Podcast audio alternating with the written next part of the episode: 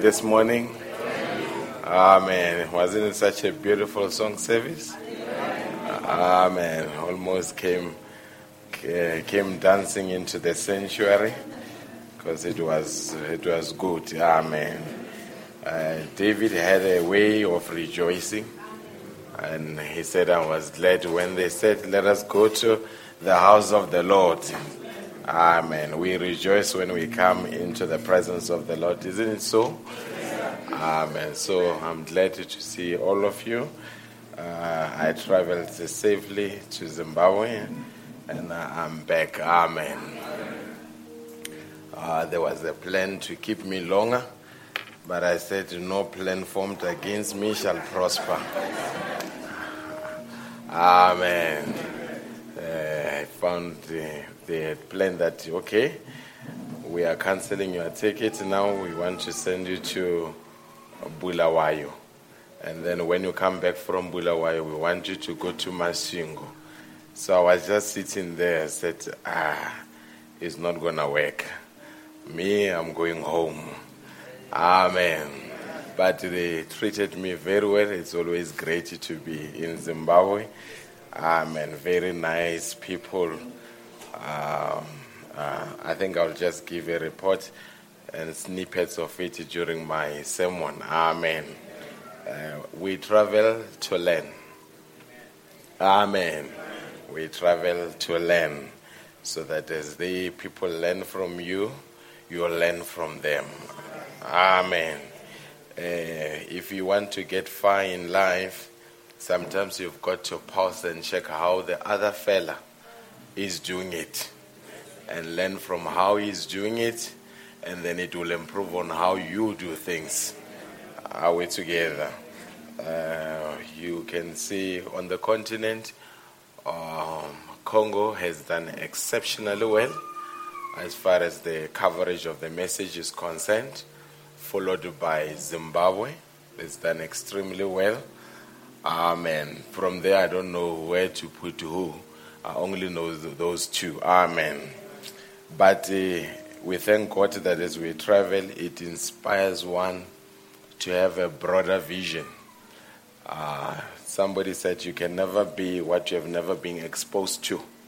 You can't say you want to be a doctor unless you have never seen a doctor in your life. Are we together? So when you travel, it broadens your scope on how how you see things. That's why You've got to be humble and learn. Amen. Some are of the view that uh, because of the newspaper reports, there is no no money in Zimbabwe because the media says there is no money in Zimbabwe. Uh, amen. I didn't see that. Hallelujah. I did not see that. We had a great time when I was in Zimbabwe. Uh, it seemed like there was more money that side than this side. Hallelujah.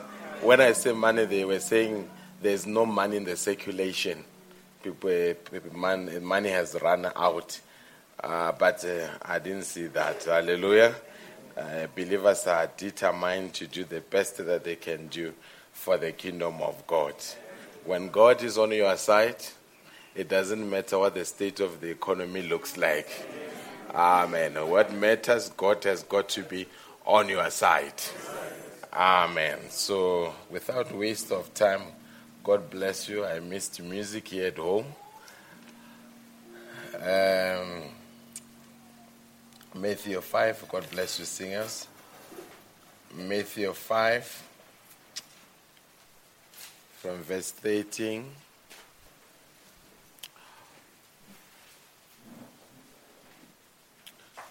to 16.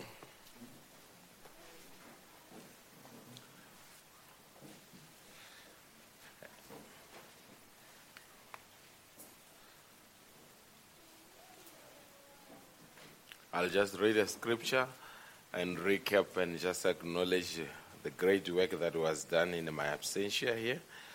Let's read Matthew 5, verse 13. Ye are Maybe let's read it together.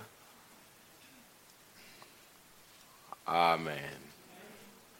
Maybe you can repeat after me. Ye are the salt of the earth.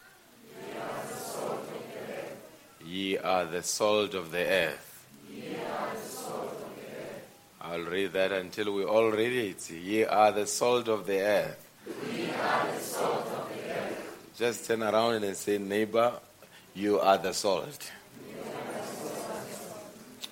Just to make sure the neighbor is awake. But if the salt have lost his savor, amen. If the salt have lost his savor, wherewith shall it be salted?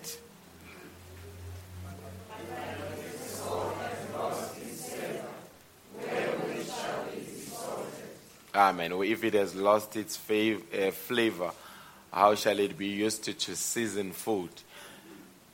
It is henceforth good for nothing. If you lose your flavor, you are good for nothing. Amen. But to be cast out and to be trodden under foot of men. You can see that the difference between the salt and the sand is the flavor. As soon as the salt loses the flavor, it's as good as the sand to be trodden by foot of men. Let's continue 14. Ye are the light of the world. Ye are the light of the world. A city that is set on a hill cannot be hid. A city that is set on a hill cannot be hid. So that means if you are a light, a light has got to get the prominency in an area so that it can its light can cover the area. Are we together? You can't put the light under the table, there's going to be obscurity. So that means there must be nothing that obscures you from you casting the light upon this world. Verse 15. Neither do men light a candle and put it under a bushel. Neither do men light a candle and put it under a bushel. But on a candlesticks, and it giveth light unto all that are in the house.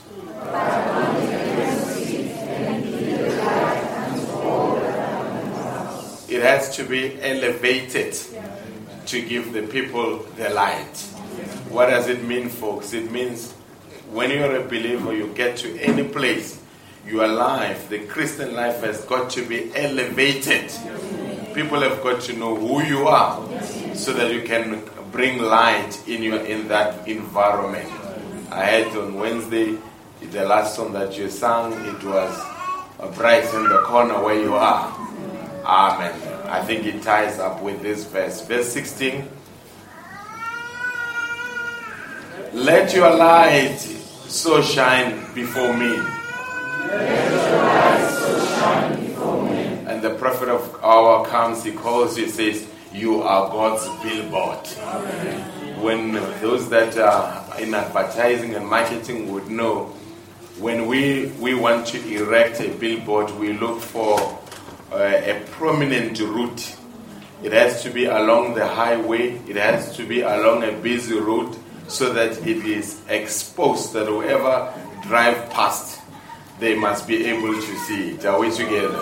That's why between Pretoria and Joburg you see a lot of billboards because in no time you've got over half a million cars going past that area. So everybody has got to be exposed to it. So a Christian must be where they are visible. Uh, are we together? Amen. There's a difference between being visible and being too forward. Amen. I just want to bring a distinction.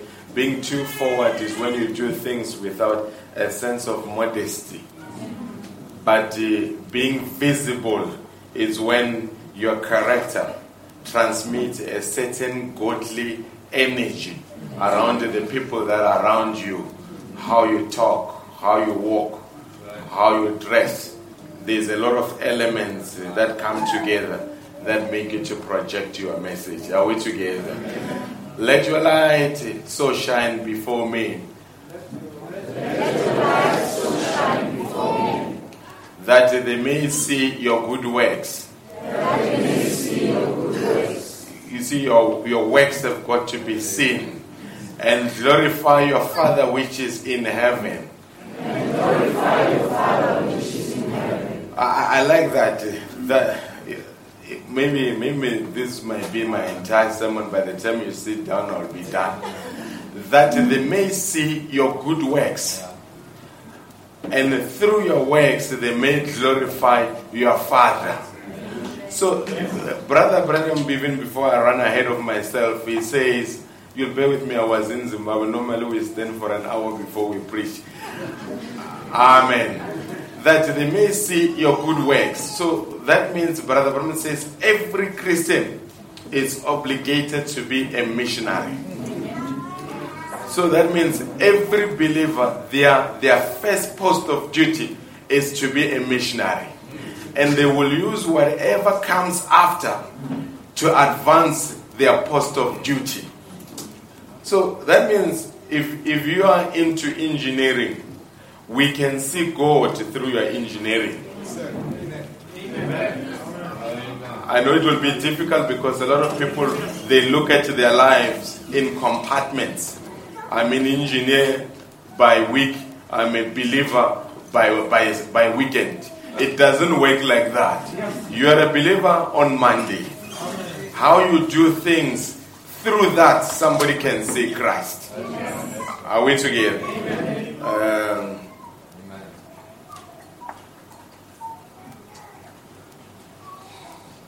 Psalm 68, verse 11. Before I allow you to sit down, it's just only one verse.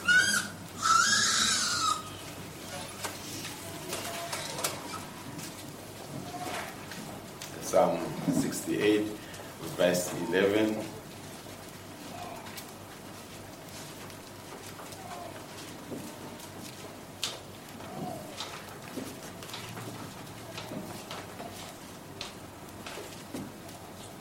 While waiting for it, Brother Masuma normally says, Let us give God a smile offering. Amen.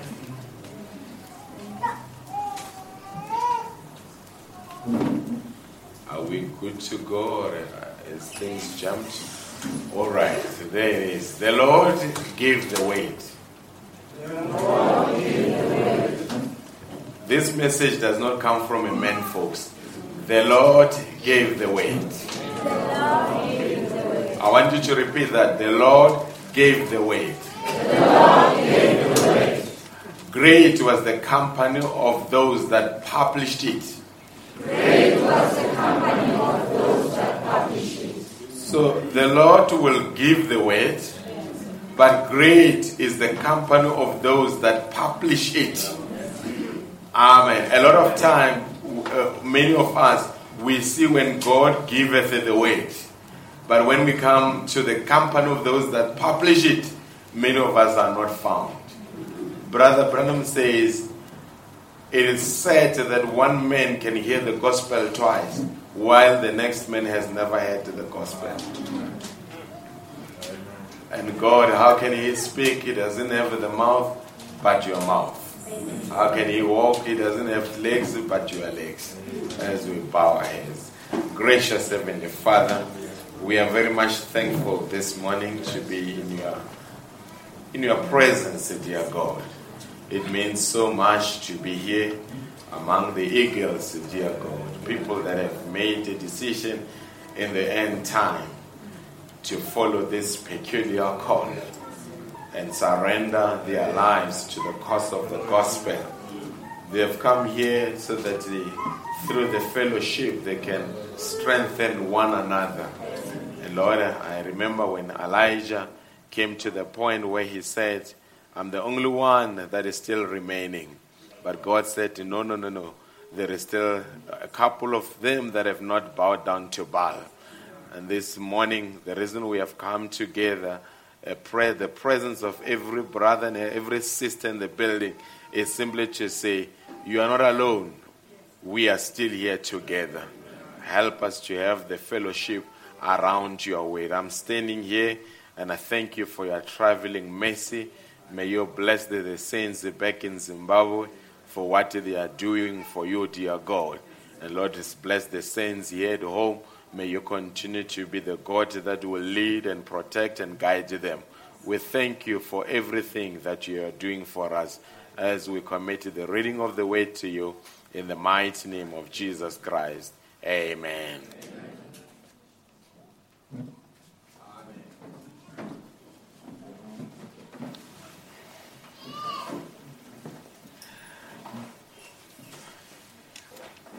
Amen. So we thank God for the Sunday message, uh, the potter and the clay. Brother Chetty, God bless you richly. We thank God for yielding to the to the potter. Brother Watt came on Wednesday. We thank God for that. Amen.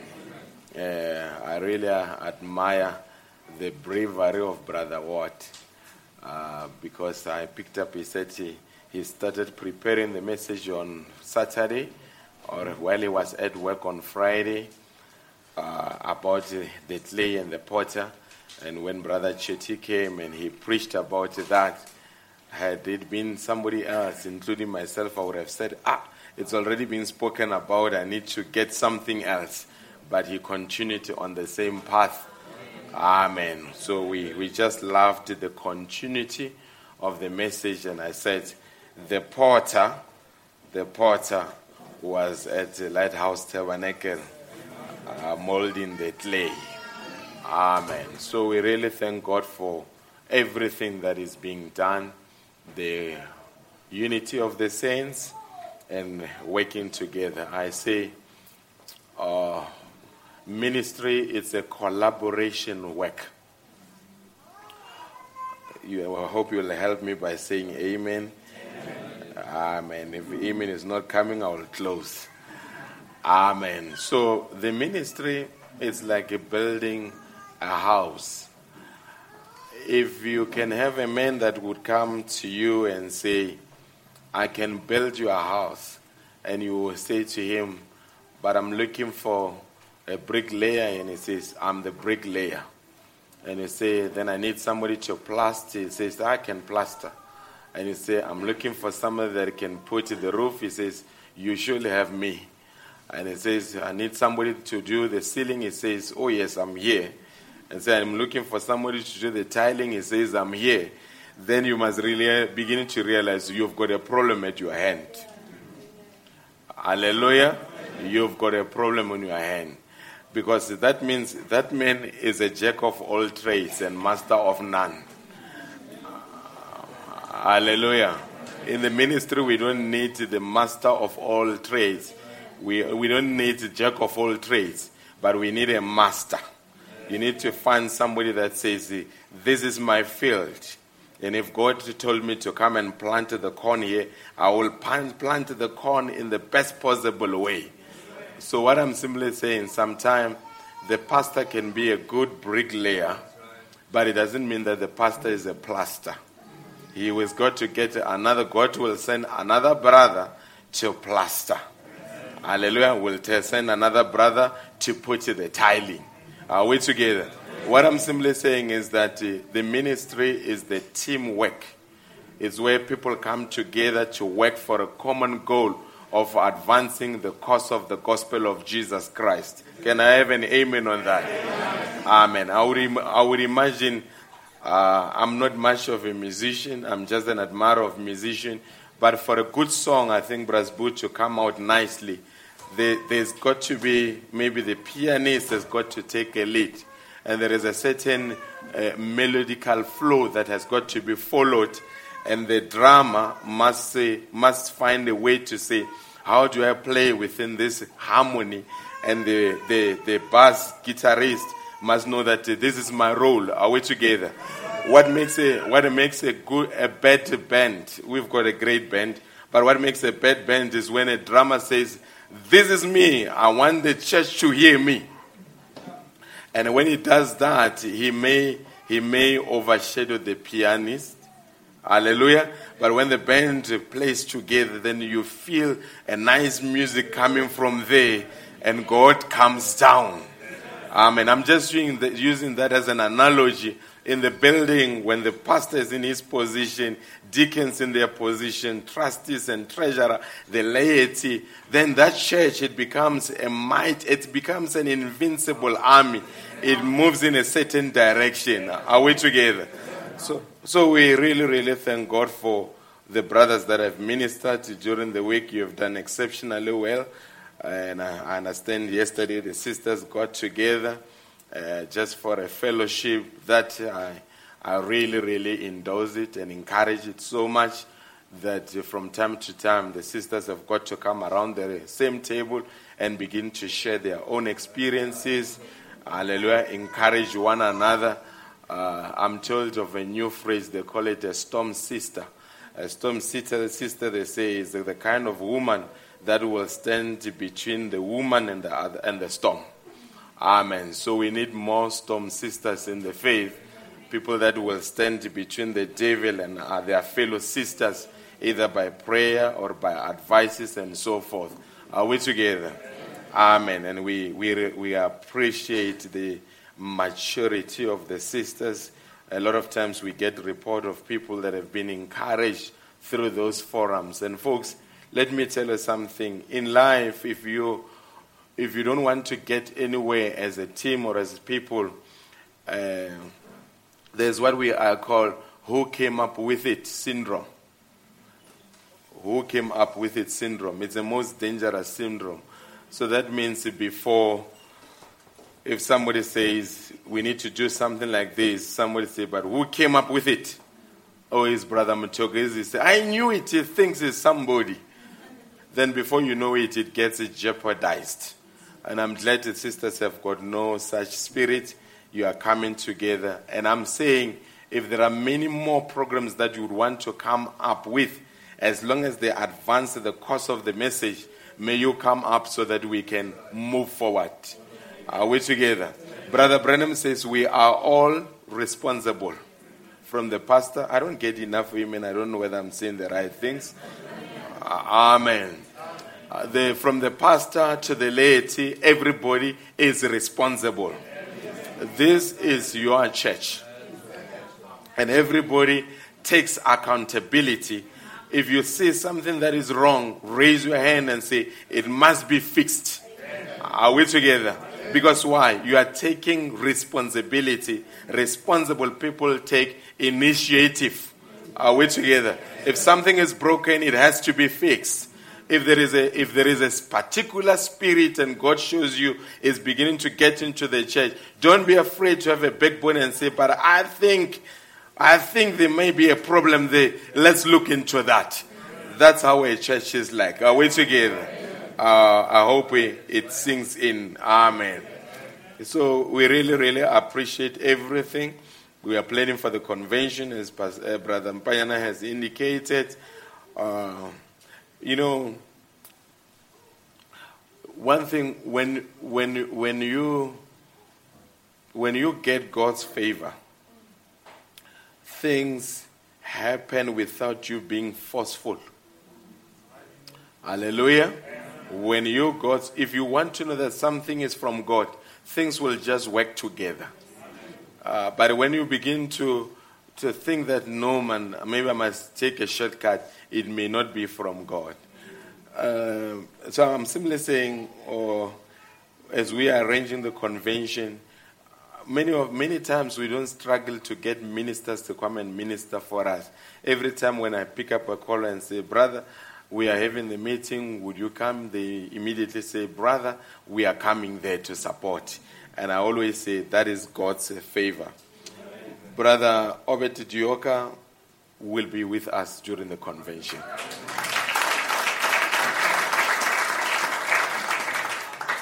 Amen. Uh, he said, Pastor, during that time I'll be around South Africa for a holiday. I said, holiday during December? We are canceling that. Since you are here, come and be part of the service. Amen. Uh, because normally they've got conventions at different times of the year.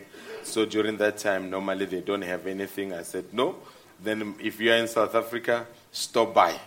So he will definitely be with us the entire convention.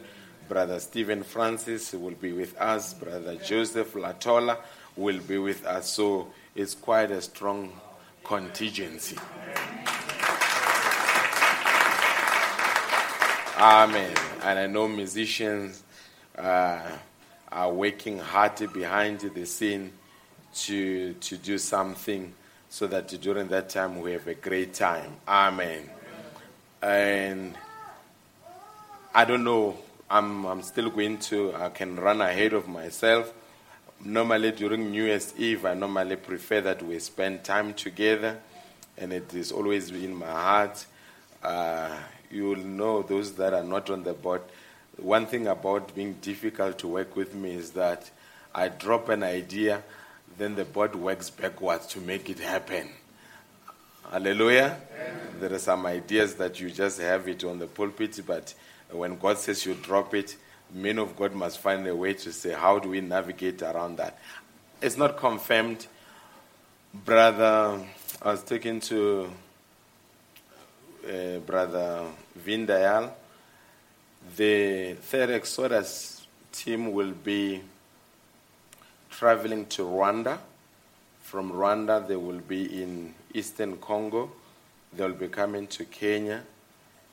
And it's amazing that between the 30th and the 1st, they've got to make a connecting, their connecting flight will be around South Africa. So they will have a couple of days here I don't know what God will do during that time. Are we together? How many third Exodus singers? Amen. So we'll see what we can do with our brethren in Joburg, the likes of Brother Brian, what we can do around that time.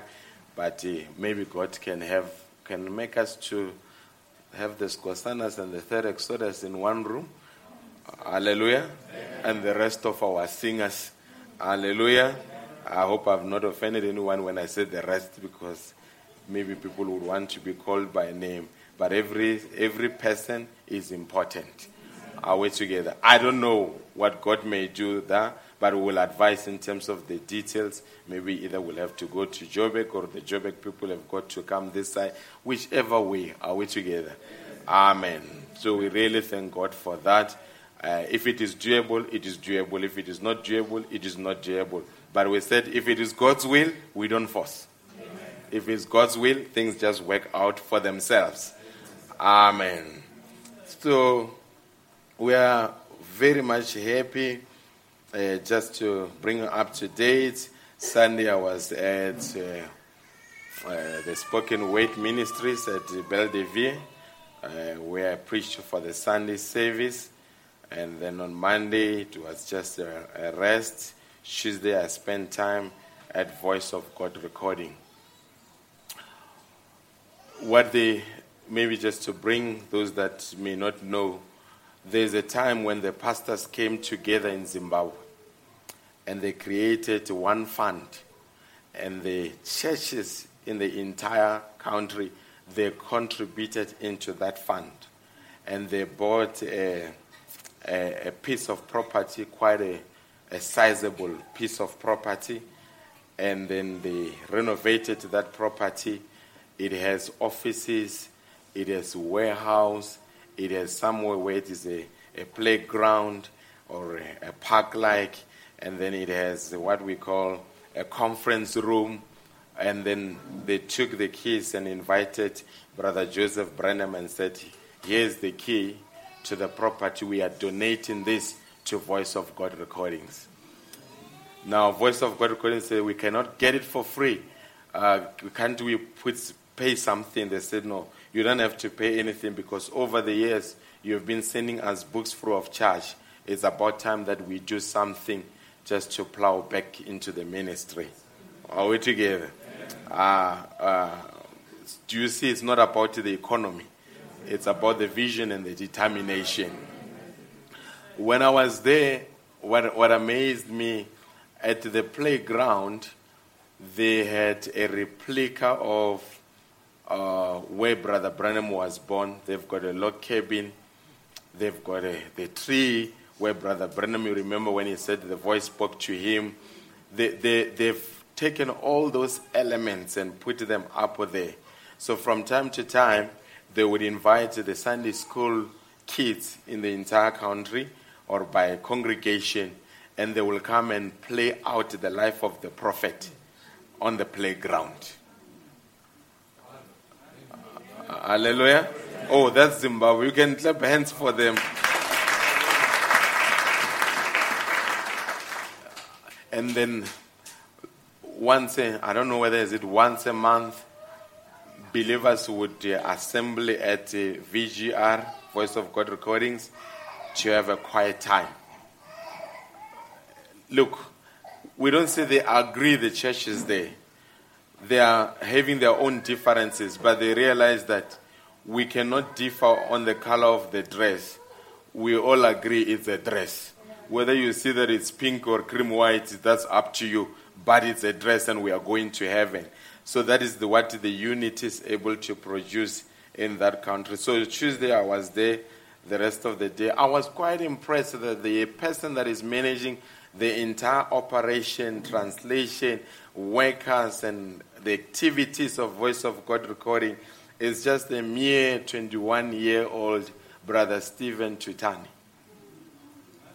21 years old. And I'm saying, young people in this message, you've got a role to play. I think Brother Mpanyana and uh, Brother Mchokozen, Brothers Boo, and Brother Masuma, and those that were at the youth convention, you'd remember him. He was the one that was the program director at 21 years old. I'm, what I'm, why I'm putting that, sometimes we've got to say these things so that when you are a young man and you don't do anything profitable for the Lord, your conscience must begin to, to make you restless and say, but uh, when we are going to attend the prize giving ceremony and they give out prizes, will my name be called? Or will I just be part of the people that uh, received from the Lord but never published? Are we together? I thought I must just say that. So Wednesday, I was back at the Spoken Word Ministries, where Pastor Chitzin is a pastor, and uh, and the Wednesday I was there. But prior to that, uh, there's a brothers that took me around what was what they were doing around.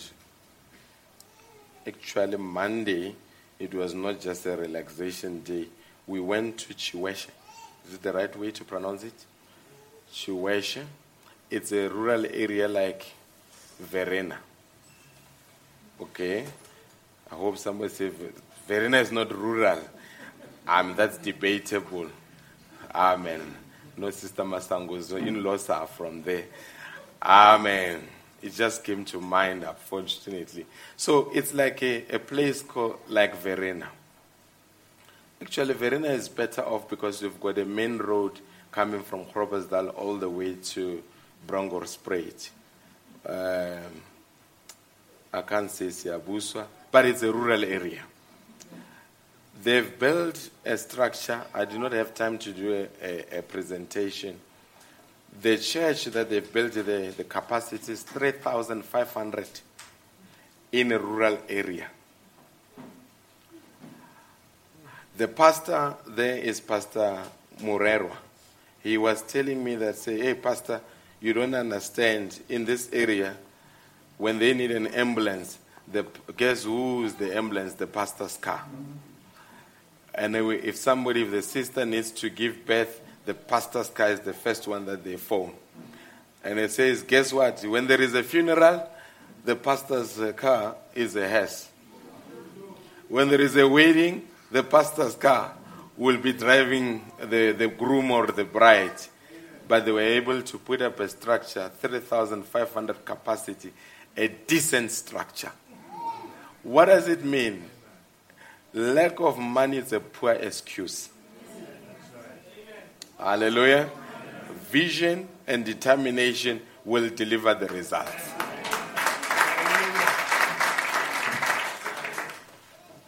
Amen. So then uh, uh, I was taken through what the brothers were doing. Uh, I spent time with Pastor Morandu. I hope you are. I hope you are gleaning some of the things that I'm saying. The message that I'm preaching about already is influence. Amen. Then, uh, and if you are waiting for a sermon, you may be missing some of the things. Um, the the pastor that I spent time with is Pastor Morandu.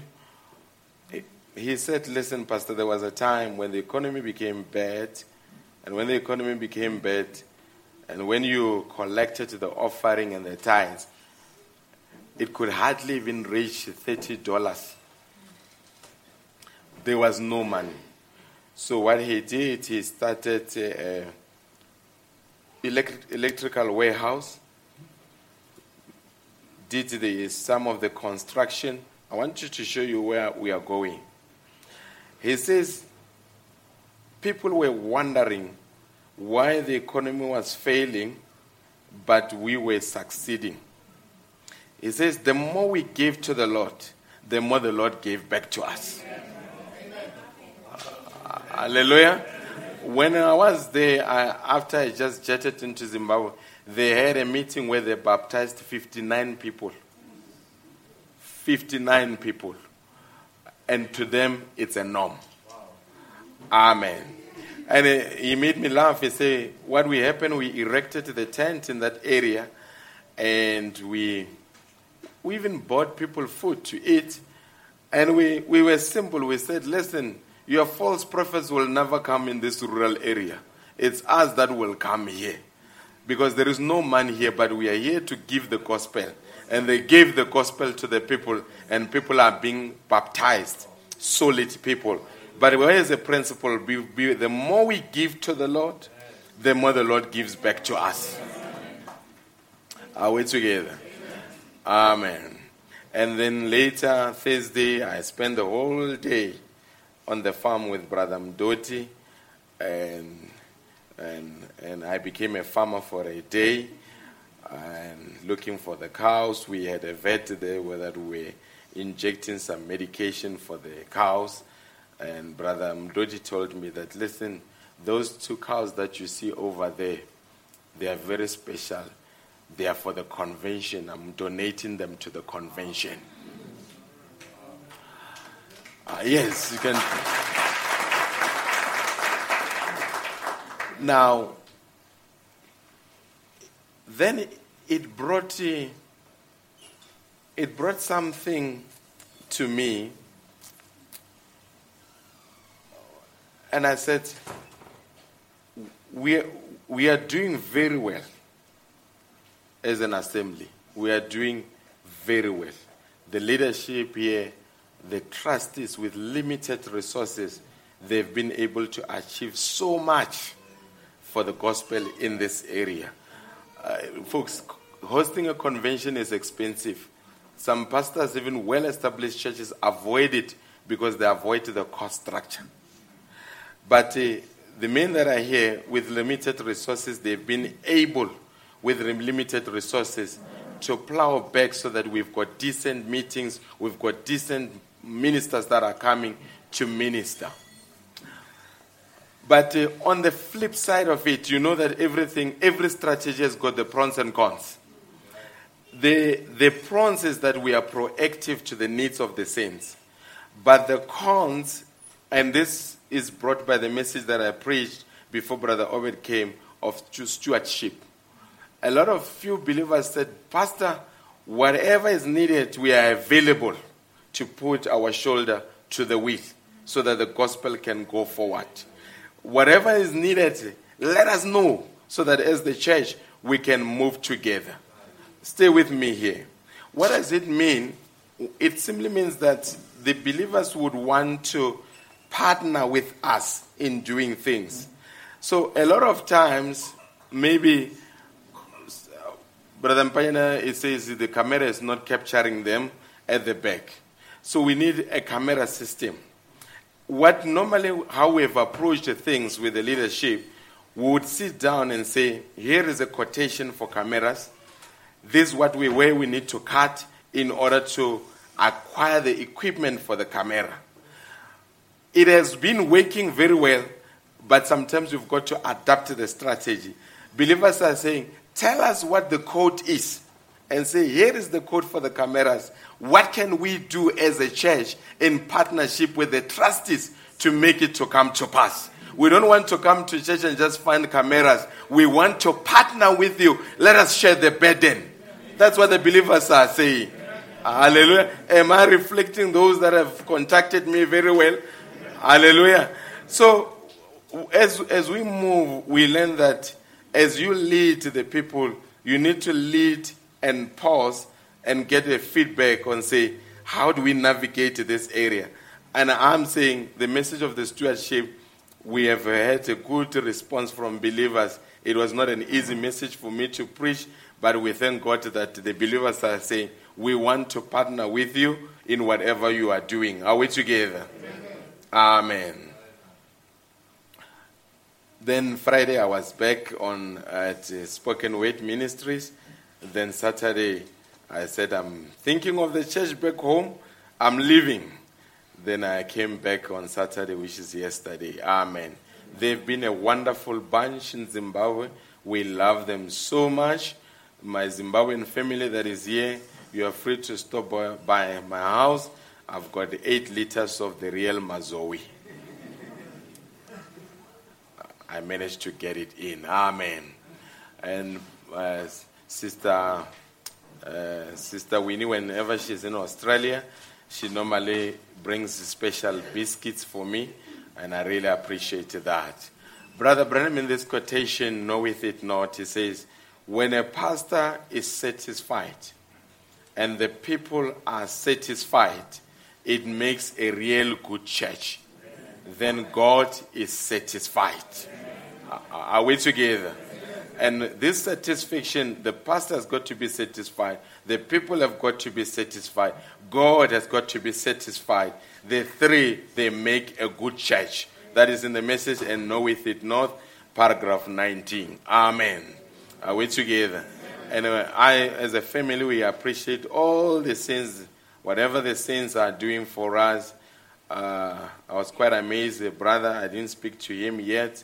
Uh, I don't know whether he would feel comfortable, so I will not mention now till I speak to him. You just found that he bought the grocery and said, Pastor, you were not around, your wife was not around. Here's the grocery, and it's quite a, a sizable grocery. We appreciate that.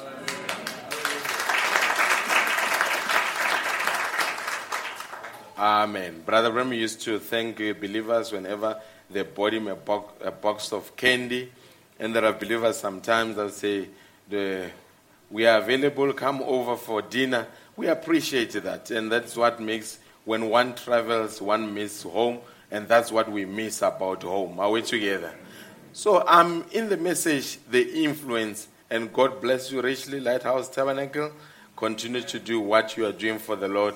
Your uh, efforts are being noticed by people out there. Continue on that path. Amen. Amen.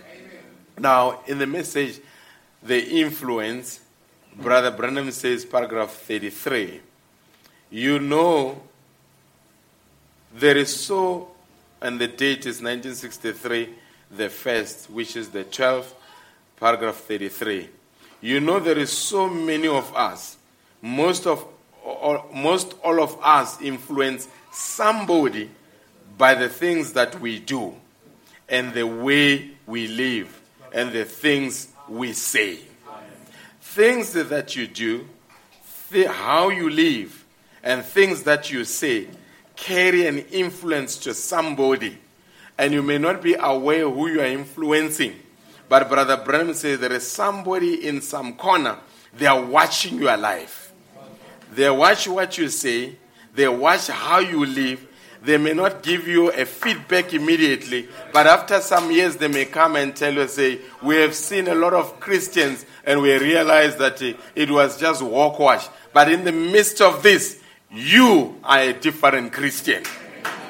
Hallelujah. So a believer has got to be conscious on how they live because you are influencing somebody. Folks, the greatest evangelism, yes, we've got to have meetings, we can have outreach programs.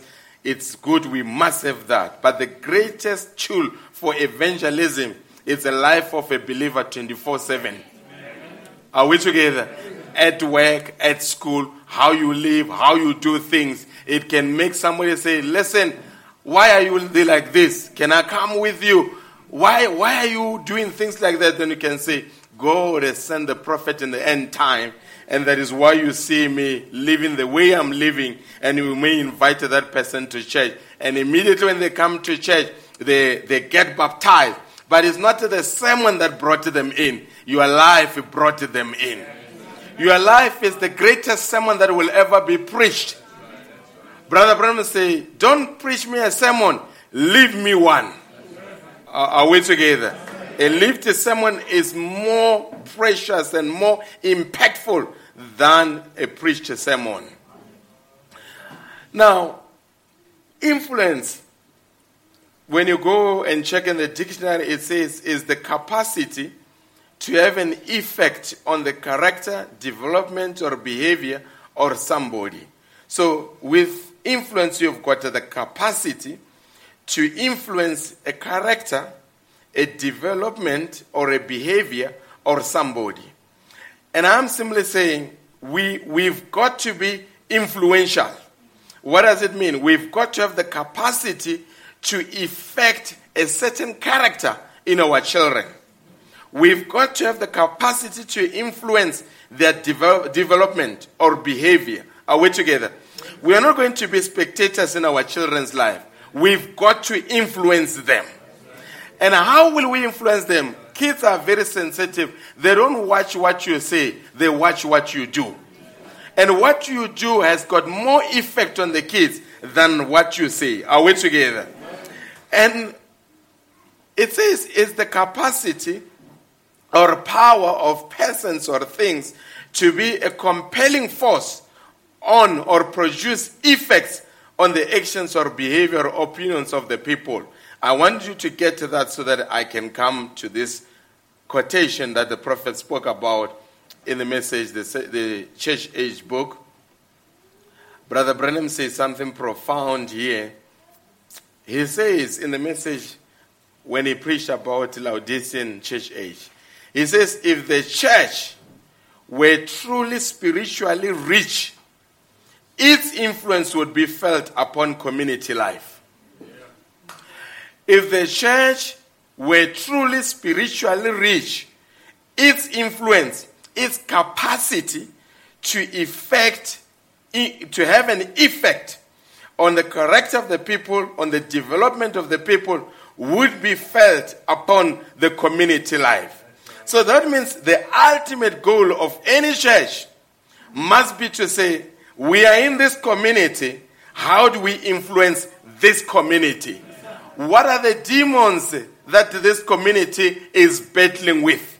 And whatever demons that the community is battling with, the church has got the capacity to be able to bring an interruption to the program of the devil. So that means you as a church, you cannot live below the challenges of the community. You've got to live above the challenges of the community and tell the community we have the solution for that problem. Is there a drug problem? We've got a solution for that drug problem. And Brother Branham say a church that is totally delivered will bring a total deliverance. Yes. Hallelujah. So that means if somebody is sick, the church has got the capacity to be able to, with the gift of divine healing, to, to pray for the sick, and the sick will be well. Are we together? What does it mean? The church is God's agent of change in the community. We are, we are supposed, folks, we are supposed to influence the community. We are supposed to rise above the community. The community has got to look up to the people and say, we may not be part of them, but we know they are on the right path. Are you here, folks? But, but it starts with how you live. You can't live a double life and be influential. Actually, when you are holding between two opinions, it often results in insanity. Hallelujah. At some point in time, you, you, you must be able to say, and Brother Branham said, you cannot be a Christian and be a sinner at the same time. You cannot be drunk and be sober at the same time. You've got to make a choice. Am I sober or am I drunk? Am I a Christian or am I not a Christian? And, and, and those are pertinent questions that believers need to ask themselves. And I love how Brother Obed came about and his message was simple Am I a Christian? And a, a, lot of times we can rush and say, I am a Christian. But before you rush, you need to check, how is my life? Because there is a standard, there is an acid test that God has put for you to be able to say, Am I, am I a Christian or am I not a Christian? But watch your life. What, what influence does your life bring on the next person? And if the influence is not godly, maybe you need to check the source of your influence. And if the influence is godly, then you can raise your hands and say, Devil, come what may, I'm a Christian. How do I know the impact that I've got on the people? I can never be in the presence of anybody without them asking them and say, But why are you in the manner that you are? Because Brother Branham say a real Christian is an oddball. What does it mean to be an oddball? It means you are peculiar. There is a manner in which you approach things. There is a manner in which you speak. There is a manner in which you interact with people. And let me take it further. There is a manner in which you dress. Uh, hallelujah. Uh, are we together? Folks, imagine if you go and see the ambassador of India in Pretoria at the embassy and you find him dressed like, the, like an American. You're going to have a problem. When you walk through the Indian embassy, it must show that you are in, an Indian embassy. The dressing, the decorum, the decoration, the history on the wall even if you, we, we, we, blindfold you and bring you into the embassy and open your eyes and say, Where are you? You can say, I don't know where I am, but it must be Indian people that are here. What you see is based on what is around you. And I'm simply saying, we are the ambassadors of heaven. And being the ambassador of heaven, there is a particular way that people that are from heaven do things. Are we together? There is a particular way that people from heaven do things. There is a way we talk. There is a way we conduct ourselves. There is a way, uh, the way we do things, it's unique. Because why? We are not influenced by this world. If the world goes this way, we go a different way. And folks, we want to influence this world.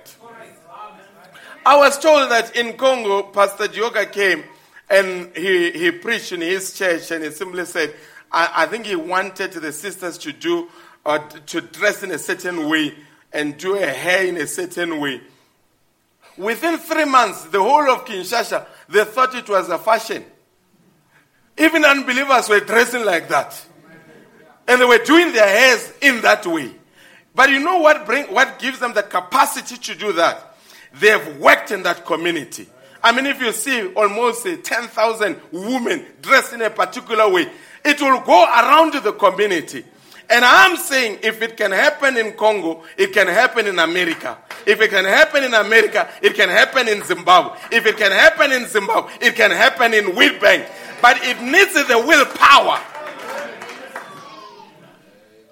Are we together, folks? And and and let me put it this way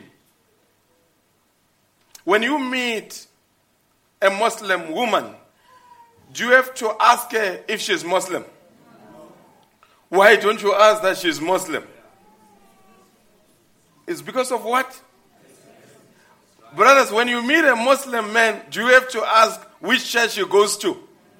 How do you tell?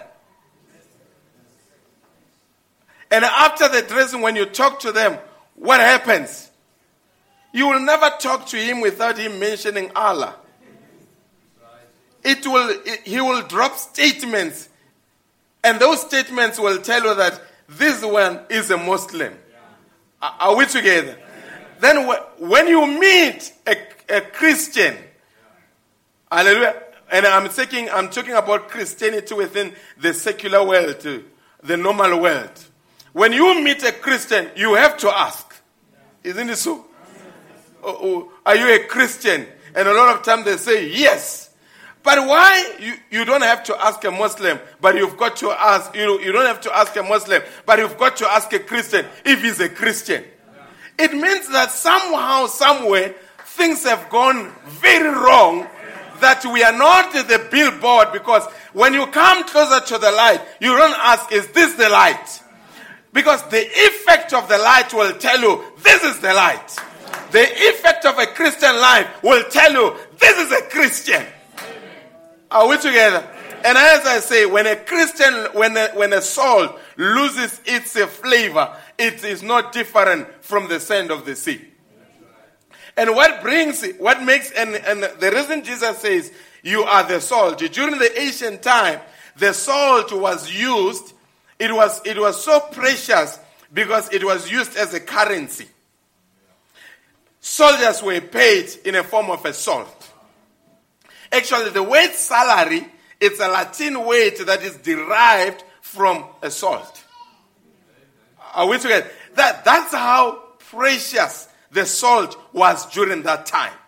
And when you come and check in your body, your body cannot function very well without the salt. Hallelujah. Are, are you with me? They say a salt is one component that sends electrical signals throughout the body. Sodium also causes the body to become thirsty by activating electrolytes. The water then allows the kidneys to distribute a healthy amount of electrolytes throughout the bloodstream. And this action regulates the blood pressure. Hallelujah. So that means for you to know I'm thirsty, the salt will make you thirsty. So that means an unbeliever must look at a believer, and the believer must be so salty that once you have spoken, if you were to drink a salty water, immediately you want real water. Salt makes you thirsty. So when you meet a salty Christian, the, more, the automatical thing is, tell me more about God. A real believer will make you to have a thirst for the true God. And Brother Branham said, you can tell. If I spend five minutes with a man, I can tell you whether he's a Christian or not a Christian. Because a Christian, even though they may not say anything, but they transmit a certain atmosphere. And when you walk into a room as a Christian, you walk with an atmosphere. And when you speak, your way to transmit a particular effect on the people. And uh, let me tell you something it is bad to be a Christian who is not influential. It's absolutely, you are failing at your post of duty. When you are a Christian, you've got to be influential. At work, they must know that you are a Christian. I worked with a Muslim woman the other time when I was at Coca Cola Pretoria. This woman, the company knew that between 12 and 1, she has to pray. There could never be a meeting around that time out of a respect for that woman. And I, I got jealous. I said, goodness, what can I bring in my Christian background to make sure that the company accommodates that? Because if it can do it for the Muslim woman, it must do it for me. Are we together? But the problem Christianity or within Christian circles, we are complacent. Anyone can walk over our faith. We are fine with it. Try to talk, talk bad about uh, Prophet Muhammad. The whole world will go upside down. If they've got to bomb the newspaper headquarters that publish the story, they will bomb it. And guess what? If they need to bomb the, the, new, the headquarters and bomb themselves, they will do it. You can never talk about the Prophet Muhammad in a, in a, in a, in a, in a casual manner.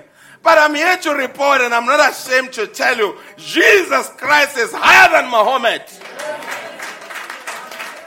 Oh, yes, I can repeat that. Jesus Christ is higher than Muhammad. Because Muhammad is dead, and Muhammad is still in the tomb. But there is a man that went into the tomb. Hallelujah. There is a man that went into the tomb. Muhammad is still there. They've got a ceremony. They know where he's buried. But there is one man that he is not buried anywhere. He went into the tomb, but within 72 hours, he came out of the tomb. His name is the Lord Jesus Christ. And that one is more respected than Muhammad. Oh, you say you need to speak good about other people's faith. I've got respect. I respect that. But I acknowledge that, goodness, there is a hierarchy here. There are important people, hallelujah, and there are people that are deemed to be unimportant. Oh, yes. Oh, if you doubt that, go to a government event. They will put you at the back and they'll say, Here are VIPs. And I'm saying within religion, there is a hierarchy. I respect the Buddha, no problem about that. I respect the Muslim, no doubt about that. But I want to tell you, there's no religion that has ever been founded, and the founder thereof died and rose again. There is only one religion where the founder came and took a body of flesh, went into the grave, and today he is alive. He is alive. And folks, Jesus Christ, how he influenced the world. Jesus Christ didn't have a big number. He picked up only 12 men. But through those 12 men, even today, the whole world is influenced by Christianity from 12 men. You don't need a bigger number, you need people that are determined. And those people that are determined, they will bring influence upon this world. And I'm saying, if you're looking for the people, you are looking at the wrong place. You are the people. You are the people that can bring influence upon the face of the earth. We can be influential in every area of the society. Are you here, folks? Only 12.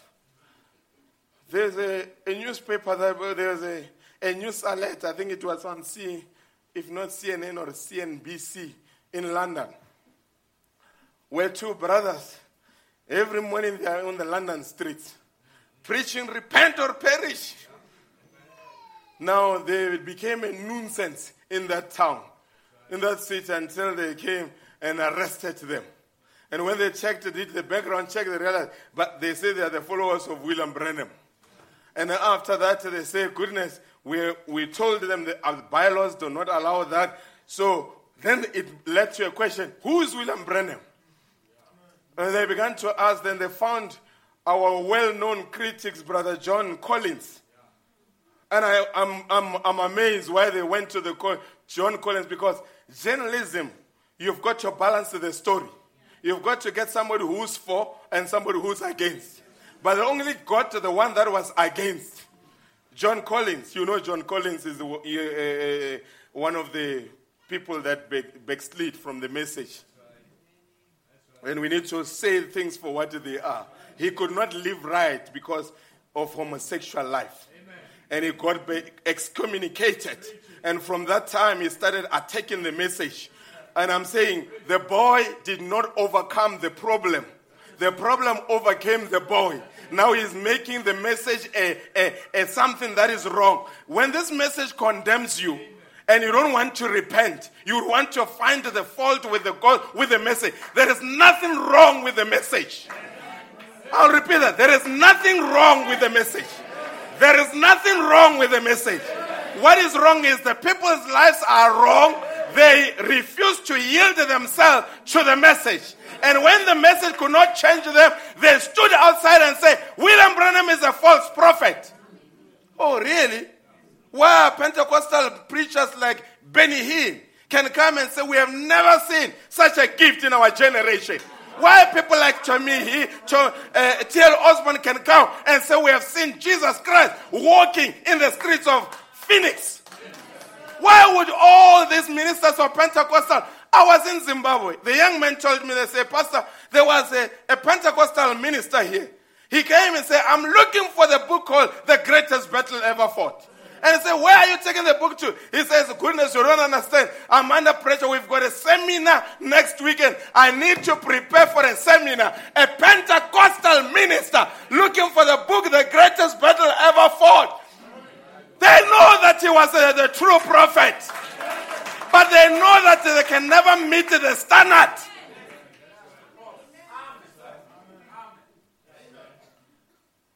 John Collins then said, Oh, William Branham was a false prophet, this and that. And the journalist asked him a simple question. If you say this man was illiterate and lived many, many years ago, if really this man was illiterate, why is he still having influence 40 years after his death? Hallelujah. He could not answer the question. But this morning I've got an answer to John Collins. The reason the message is still influential, the word of God, it came from the Almighty God to the heart of the believer, and no one will ever change that. Hallelujah. And folks, the revival of Columba lasted for 1,000 years after it was taken off the scene. And Columba was not a prophet. Columba was a reformer. This was a prophet. Don't worry.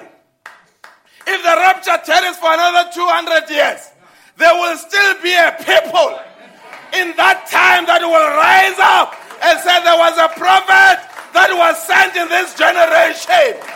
William Branham is not his message, it's God's message through him.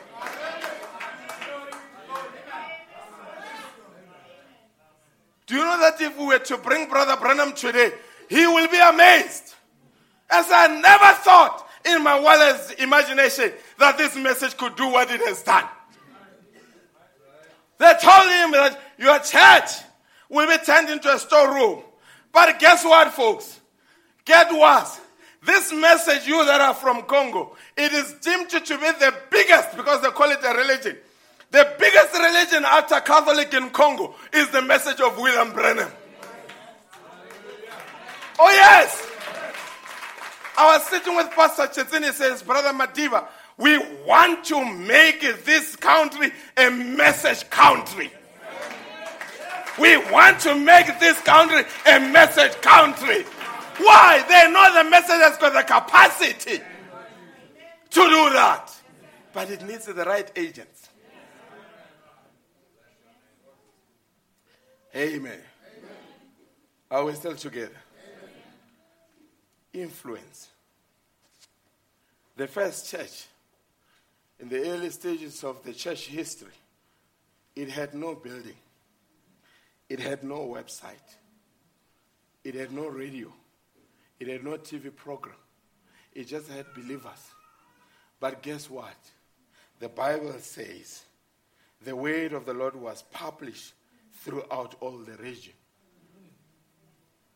No publisher, by the word being published. The first church had no modern equipment that we have. Because right now, with the one WhatsApp, goodness, yeah, amen. Sometimes with one WhatsApp message, you know that, ah, I received this one. There's still 10 more that are like this one that are coming. Amen. This one send that one, then it becomes a chain. It comes back to you, then you receive the same message 10 times. I'm simply telling you that in our time, it's easier to distribute information. In no time, you can, you can update something somewhere uh, or a tweet, and almost a million people are exposed to that. But during this time, they, had no, they did not have such mechanism. All they had is themselves. But they had the boldness. They had the boldness the church did not have a building. The church went out of the building. Remember, the commission says, let, it does not say let them come, it says you go out. The greatest danger in Christian life is when the church became passive. We've got a building, they will come. And the church became inward looking. Oh, sister so and so is there, sister so and so is there, brother so and so is there. Oh, we know we can have church. Inward looking, not outward looking. All they had to during that time, it was to say, tonight we will be at the Chetty family. Tomorrow, Mpanyana family. Third day, Dipari family. They moved from house to house and broke bread. They did not have motor vehicles. They could not reach far quicker. But the news spread. Their influence was so huge during that time. When you read in Acts 13, verse 46. Are you with me? If they can bring up Acts 13, verse 46. Let's read it together to make sure that you stay awake.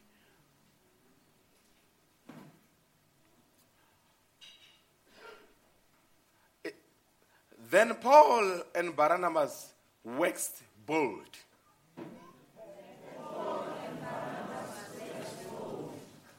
And said, It was necessary that the word of God should first have been spoken to you.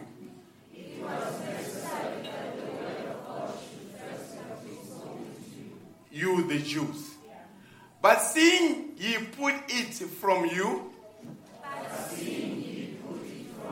that means you rejected it, and judge yourselves unworthy of the everlasting life.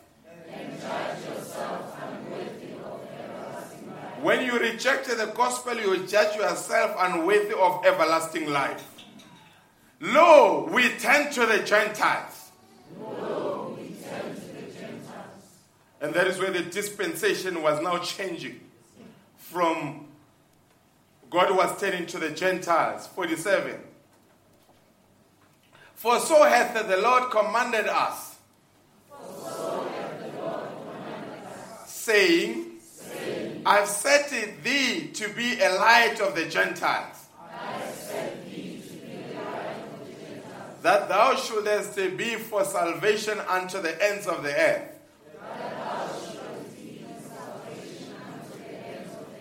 You should be a salvation. Verse 48. And when the Gentiles heard this, when the Gentile mighty warriors heard this, they were glad. Are you glad this morning? They were glad and glorified the word of the Lord. And as many as were ordained to eternal life believed. Oh, you can say it much better than that. They were glad and glorified to the word of the Lord. And as many as were ordained to eternal life believed. It does not say as many as believed were ordained to eternal life. As many as were ordained to eternal life believed. You believe because you were ordained to believe. The gospel came your way. It had to come your way because it was ordained to come your way.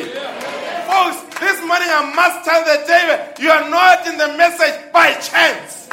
You are not in the message by coincidence. It was foreordained before the foundation of the world that at that time you will come into the message.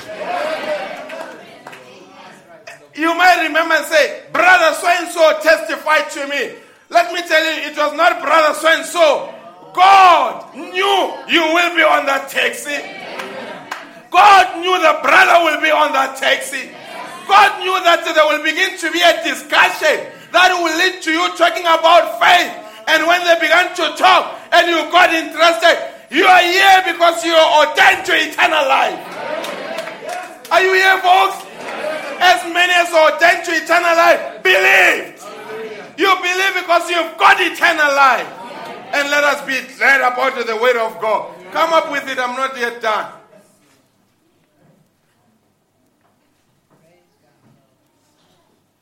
And the word.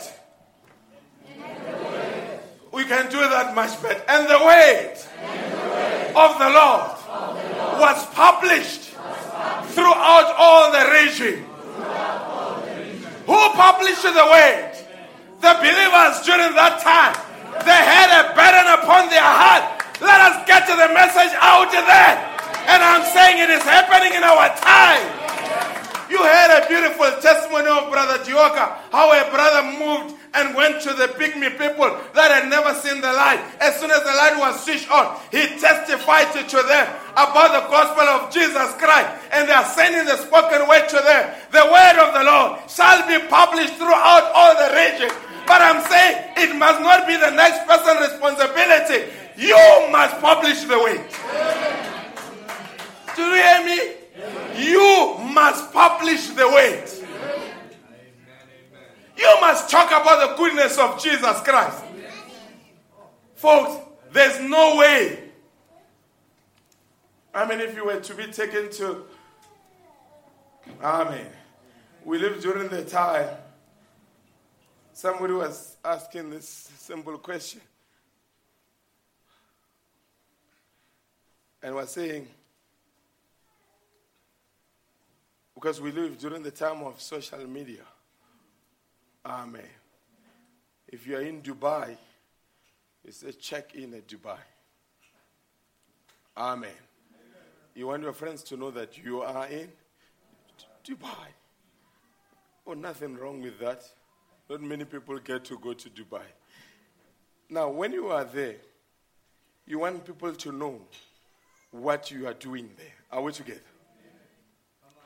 But you can't be admitted at the Witbank Hospital, General Hospital, and say, checked in at Witbank General Hospital. I've never seen that. Why? Because it does not, it does not uh, arouse a feeling of admiration. Amen. But when you get into places that you deem prestigious, you want to check in so that your friends know that goodness, this fella is a well-traveled fella. I'm saying things that we esteem high, we are not afraid to tell the world about them. Hallelujah. I, I, I, the moment, as soon as, goodness, you may think that President Zuma is the most useless president, but wait until he comes to your house. You, you are the very one that has been telling people this man is useless. You are the very one that will be taking the selfie with him, posting with the president. And when we ask you, but you said he's useless, I said, no, no, I didn't understand. But when we sat together, I realized that the man has got a vision. Because why? He came to your house. But if being with Jacob Zuma can make you to boost and show the world that you are with him, Folks, there is somebody that we are with in the end time is greater than Jacob Zuma. He came down in 1963, the mighty angel, and he's with the believers. And today I can tell the devil, checked in with the Lord Jesus Christ. Oh, yes. You want to tell your friends. I mean, if you spend a weekend with, an, with Obama, you will you want to tell everybody about a minute. You cannot spend time with Obama and go and meet your friends and say it was not a big deal, you know. No, sir. The first thing you want to know, have you seen me? I was with Obama. Here are the pictures. But I'm telling you today, in this service, there is somebody that is greater than Obama, and that person is in the building. He is here.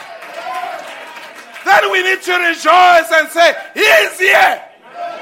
And when we leave church, what do we do? The first person that we meet down the street, you don't know who was in charge. Who was in charge? Was Obama in charge? No. Was Jacob Zuma in charge? No.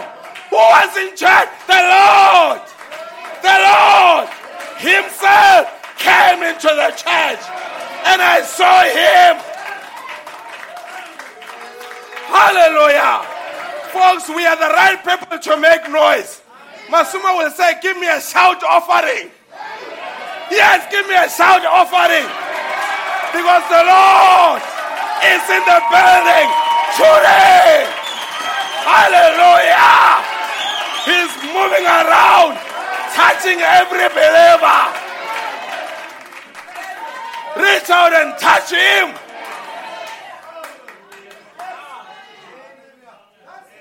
Hallelujah. Can you imagine being those women that came from the grave and they realized he has risen? Folks, they didn't have Facebook during that time. They would have immediately said, He's risen. Post it and say, Hello, but because they did not have the mechanism, they ran. He's risen. He's risen.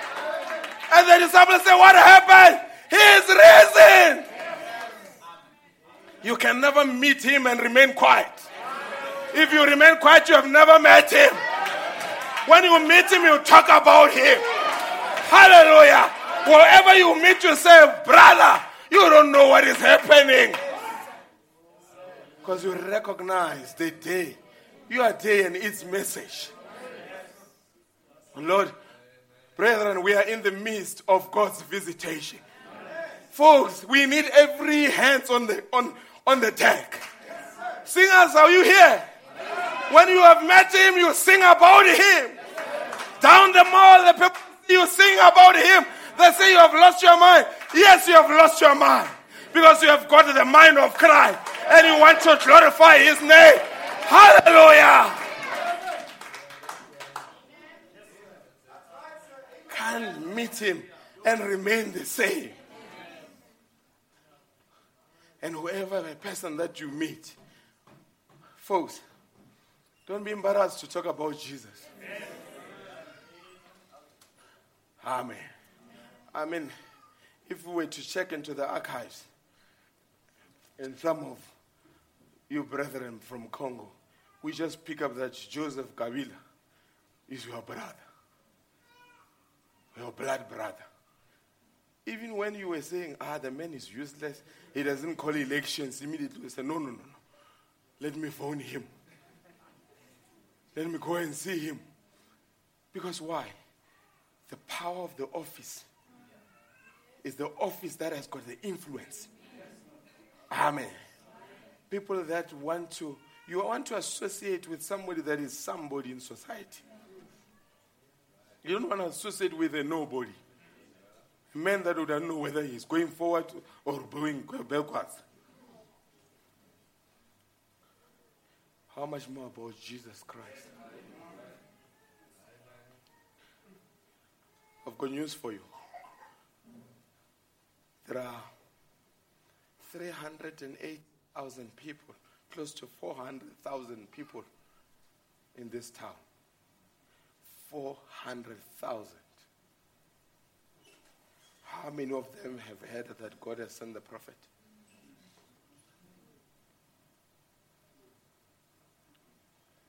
How many know that there is a message in the land?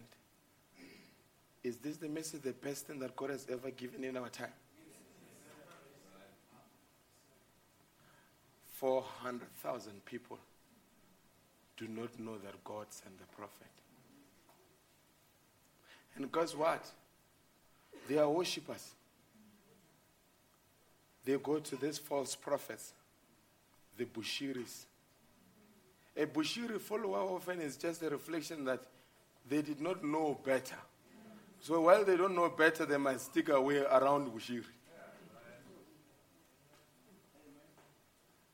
Are we together? Amen. But how will they know if no one is sent to them?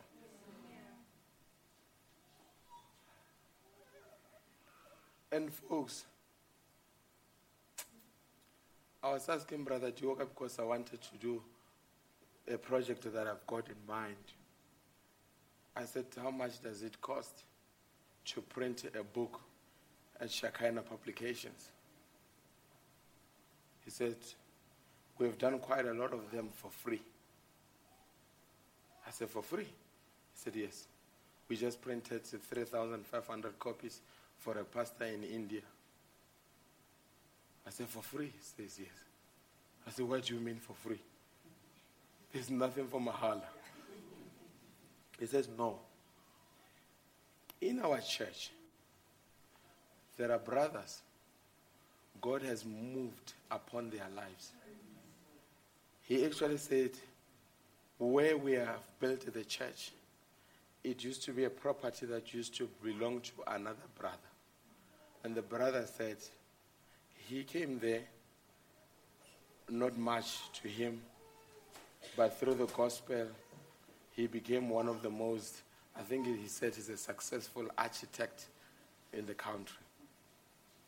And he came, he said, Because the Lord has blessed me, I want to give something back for the advancement of the kingdom of God. So, over and above that, he said, There are business people that came and said, Whatever book that must be printed, we are available. We'll cover the cost. You just tell us what are the needs, Pastor. We will do it. And I'm saying, and it says, as we gave, the more we received. I'm not talking about cheap religion here of saying you plant seeds, that nonsense gospel. I'm talking about contributing. Not for the pastor to drive the latest Mercedes Benz, but for the book to be printed, for a hand to receive the message and read. Brother said, put it upon our shoulders. We will cover the cost. The more they do that, the more they are blessed. Why? They are stewards. You that are from Zimbabwe, you know, in, in recent times, they went on. They went on television. Branham says there is not. He says what makes television wrong is what they bring on television. Are we together? But stay with me here. He says we had brothers that came and said, We want to put the preachings on television about this prophet on television. And they went and put the message on television. And there was, I was told that in one, in, in certain weekends, they would baptize 150 people. That's part of a vision of making a country a message country. But where does it start? Somebody is moved and say, I will not delegate that responsibility to anyone. It's my responsibility. I've got to make my own, my own contribution. You remember we used to receive books from America. Do you know some of those books were coming because we, a widow will sell her wedding ring and contribute and say, I want to put money into the missions. Let the message go forth. Don't you think God will reward such people? But I'm saying we are not going to go to heaven and sit there like spectators where we hear uh, what other people did in their own countries. No, no, no, no, no, no. For the mere fact that you are not dead, the time that is still left for you, you can use it to increase your prominence in the kingdom of God or to diminish it. There's a danger of extra time. It can make you rise to prominence in God's economy and have an honor and say, I did something for the gospel, or it will make you diminish. I'm not saying go and buy a slot on TV, but I'm saying, what does God move on your heart to do for the kingdom of God? And if God does something, moves you, don't care about another person, what they say. Because the devil has got a way to discourage. If, for example, if this brother comes and say, "This is what I will do," some people can say, "Do you think you've got money?" Oh yes, I've got money. I'm not ashamed I've got money. That's why I want to advance it for the kingdom of God. Nothing wrong being with having money. Is it wrong to have money? But what you use it can either be good or bad. Are you with me, folks? And my question is what are you going to do in your space to advance the message of the hour? What is the sacrifice that you'll make? I'm not talking about money. There's many things that you can do. Just saying, every week, Brother Philip's father is 93 now. Every morning he goes to the mall with tracts of the message, handing out tracts. God loves you, inviting people to church. Many have been baptized because a 93 year old man decided that I received, I must publish. 93 years old. Every morning going to the mall, giving out, testifying at the old age. I've got a question for you. You are young, with energy. What are you doing? What are you doing? You've got a car. What is it being used for? Just to drive around haphazardly? What are you doing to advance the kingdom? What influence are you bringing through this message to your people, to your environment? And this is the question that I'm leaving to you, with you. Are you influential as a message believer? Do you influence or are you being influenced? If you are being influenced, shame on you. If you are being influenced, shame on you. But if you influence, there is a crowd waiting for you. Don't be ashamed. This message still has power. And your responsibility is not to make the people believe, is to make the message available. And when the message is available, it's up to God what He does with it. But as many as were ordained to eternal life, they believed. Before I close,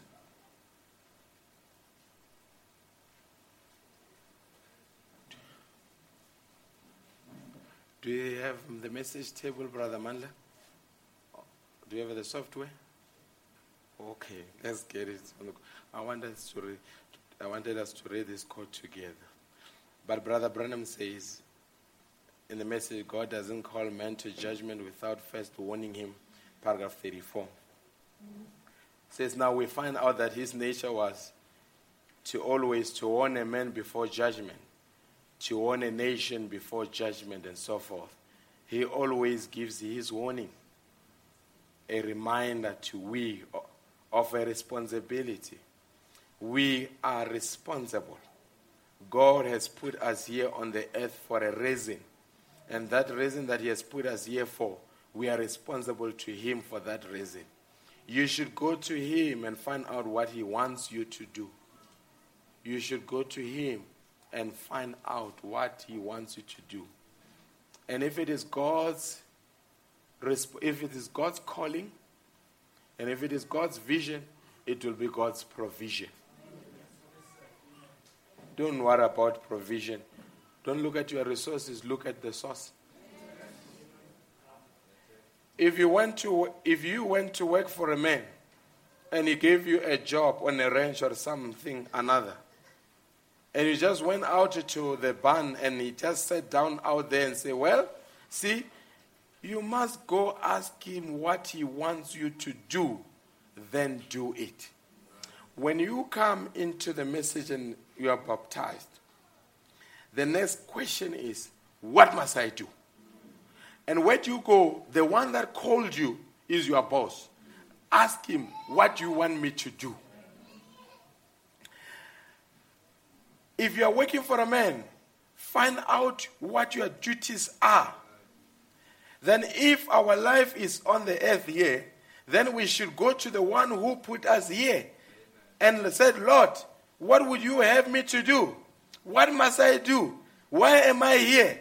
If it's to be a housewife or a dishwasher, if, if it's to be whatever God wants you to do, then you do that in the very best way that you know how to do it.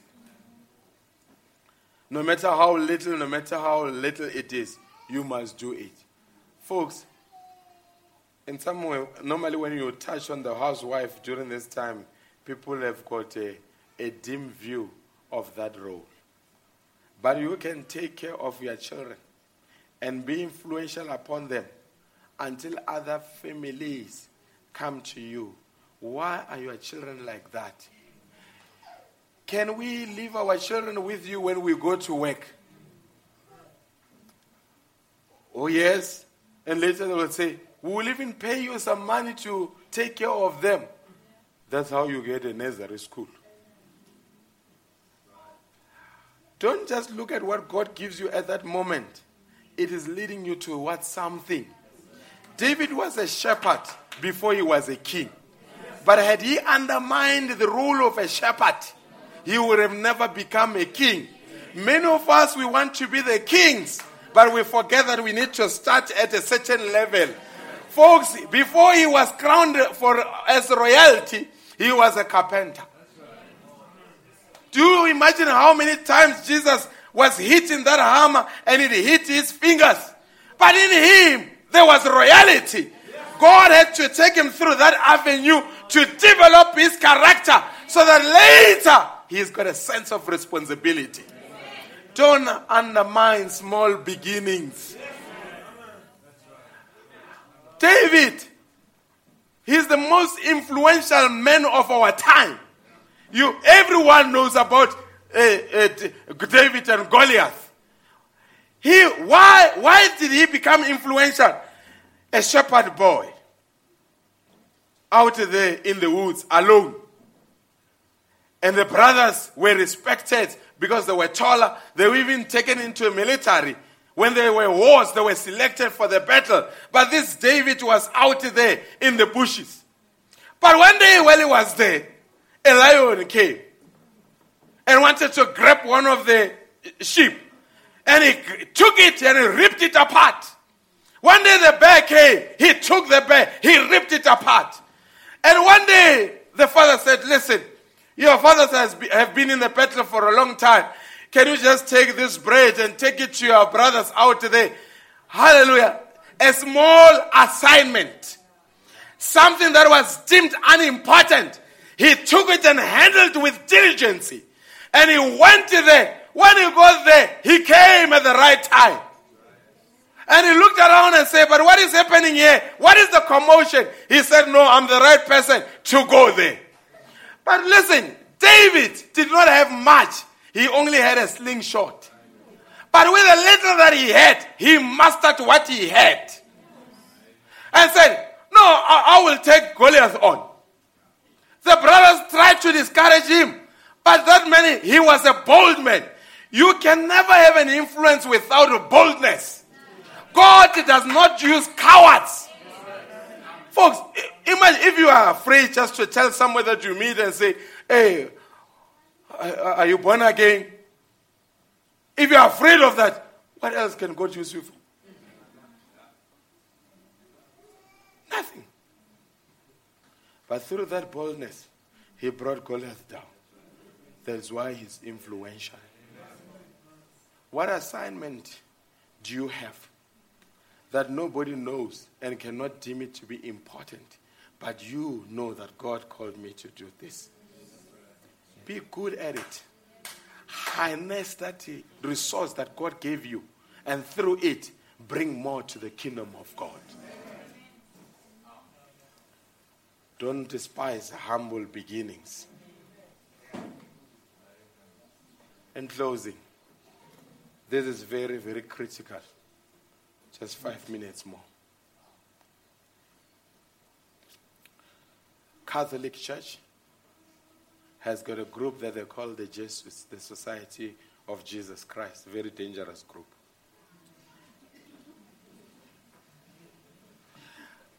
Go and read about it. They are responsible for assassinations around the world. Go and research about them. They infiltrate economies, political systems, churches. And if you don't go with the way they want you to go, they take you out. But, folks, you've got to know, in the battle, you've got to know the enemy. When you know yourself and you know the enemy, chances of you suffering defeat are slim. But if you don't know yourself and you don't know the enemy, you are going to be defeated.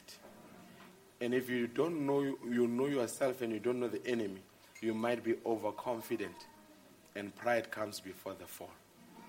There are three elements that made Catholic to be what it is today. How many have been to uh, convent schools? Sister Wynne has been there. Sister Clotia has been there. Who else? We want to communicate to you folks. If you have ever gone to any school that says started with sent, raise your hand. Amen. It was a Catholic school, most of them. If not Catholic, it was Anglican. And now, you are not Catholic. You are not Catholic. But when you're in that school, did you worship in a Catholic way? Even Saturday? Oh, okay. They are, even on Saturday. Even now, you have not forgotten things that used to happen there. You know why? The Catholic, the reason it advanced to the levels that it advanced is because, as I said the other time, they wanted the family, they wanted the school, they wanted the church to say exactly the same thing. And when those three points agree, chances of you losing a child out of that system are slim. What makes it even more admirable is that even the people that are not part of the system, they will invite themselves into the system. They say, We want our child. I, I was, I, I, did not go to a covenant school. I was supposed to have gone to a school called St. Pax. If some of you know it, it's a Catholic school. I had been accepted, but when they went into, when I had supposed to become a boarder, there was no bed available, room available. My heart was broken. And uh, now I'm thinking, why did I want to go there? But it's because the way the school was run, and I was not yet in the message. I realized that when I get there, they tell me that in the morning you go to the church, and then you go to a class, you pass the class, then you get something. It, it looked admirable to me until later I realized that it was a, it was a wrong system. But still, a Catholicism spread around the world because they touched on those three points church, family, school. Muslim Islam is the fastest growing religion around the world. A Muslim child will never go to a non Muslim school. If there is no Muslim school, the Muslim father will go to the school to tell the headmaster, My child will be here, but be informed there are certain things that my child would not do. Okay, your uniform is this way, but my child's uniform will be different then message believers will want to tell us that no, they've got to wear trousers, you know, at school. Wiki, you are a cheap Christian. You are a cheap Christian. A Christian with a, a Christian with a backbone will not even mind to drive to Nelspruit and say, I want to see the MEC of education my child at that school, this is what she will do, this is what she will do. And when your child sees you doing that as a father, he realizes, I have got an influential father. Are you here, folks?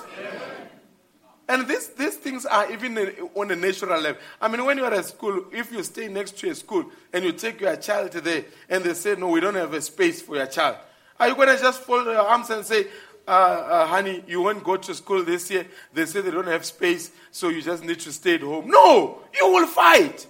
But why don't we see that fight on matters of faith?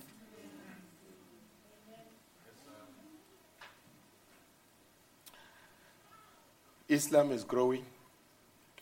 Church, family, school, say exactly the same.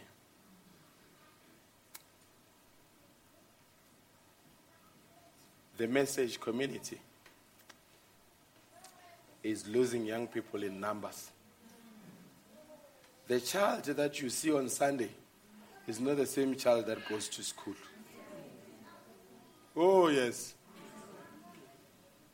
Some, the dress that they wear on Sunday, not the dress that they wear at school. The wardrobe has got, a, has got Sunday attire weak attire. Our children are living double lives. They go to school, they have boyfriends and girlfriends. They come to church, they sing Amazing Grace. Schools have become havens of demons. The quickest way to lose your child in the message is through the schooling system. And if, parents, you are not to blame. You are not to. You don't spend time a lot of time with your child. You do the best that you can do as a parent, and send your children to. Ah, look, I was a young boy in the message, and the other time peer pressure. You can't escape it. I was in the message. There was one time we were going into go on our way to school. The bus detoured and went into CBD, and half of half of the stu- of the kids on the bus disembarked. So that means they were no longer going to school because the bus stopped at the wrong place. I joined them. Oh yes, I joined them. But as I was walking with them, somebody turned around and said, "Ah, but you should not be here." That condemned me. And I never did it ever again. And I heard Brother Chet say, God will use a sinner to rebuke you. I was rebuked that day. You don't spend 80, 70% you don't spend with your child. We are here at church as 10%. I'm releasing you. You'll be at home for the weekend, a couple of minutes. The rest, they're with their friends at school. And it becomes influential. And some of them, your daughter or your son has got more demons that is fighting against today than it was the case when you were growing up. They've got a right to tell you, Mommy, during your time things were easier. During our time things are tougher. Here's my question in closing How are we going to make sure that we preserve our kids not to drop out of the system. That what the family says, what the church says, and what the school say is exactly the same.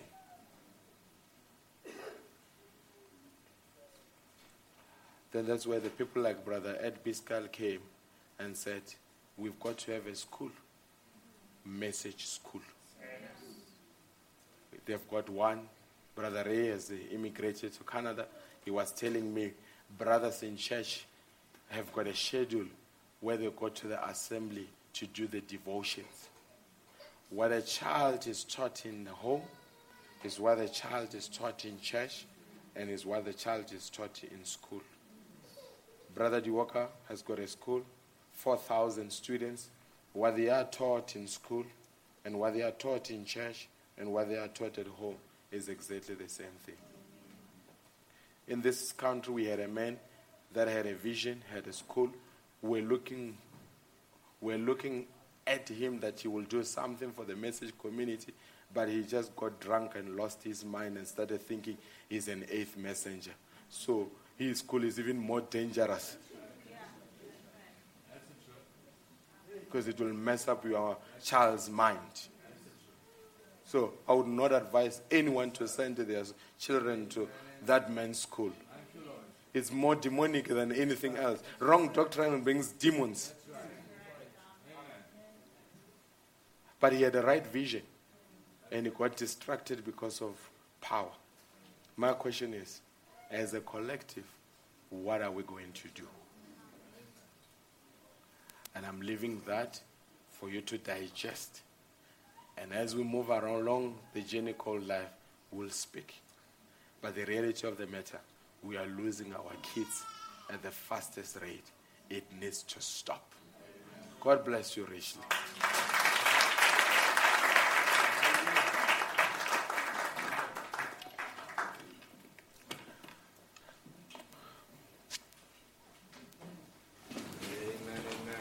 As we stand to our feet.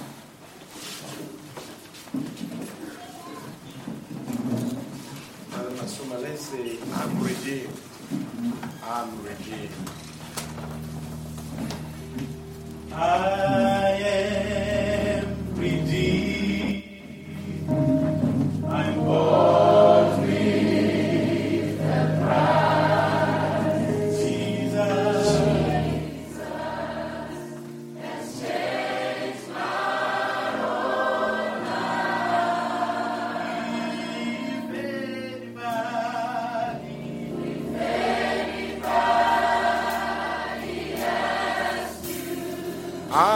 Ashamed. Tell them.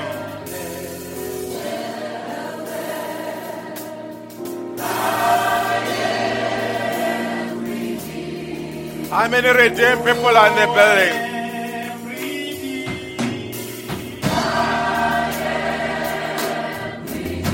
Oh, yes.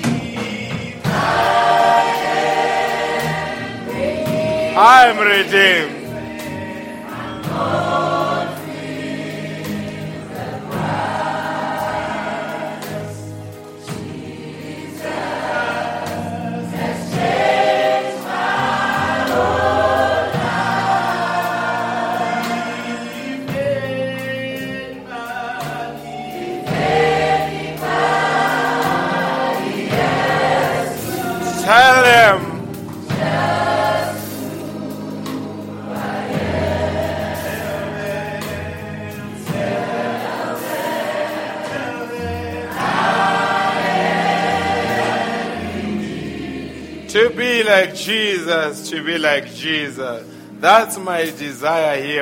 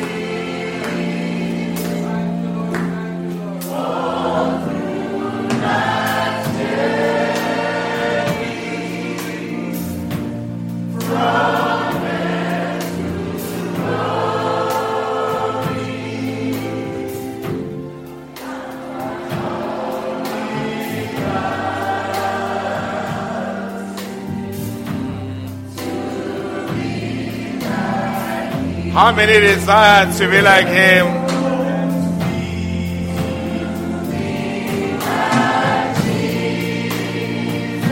Oh, yes.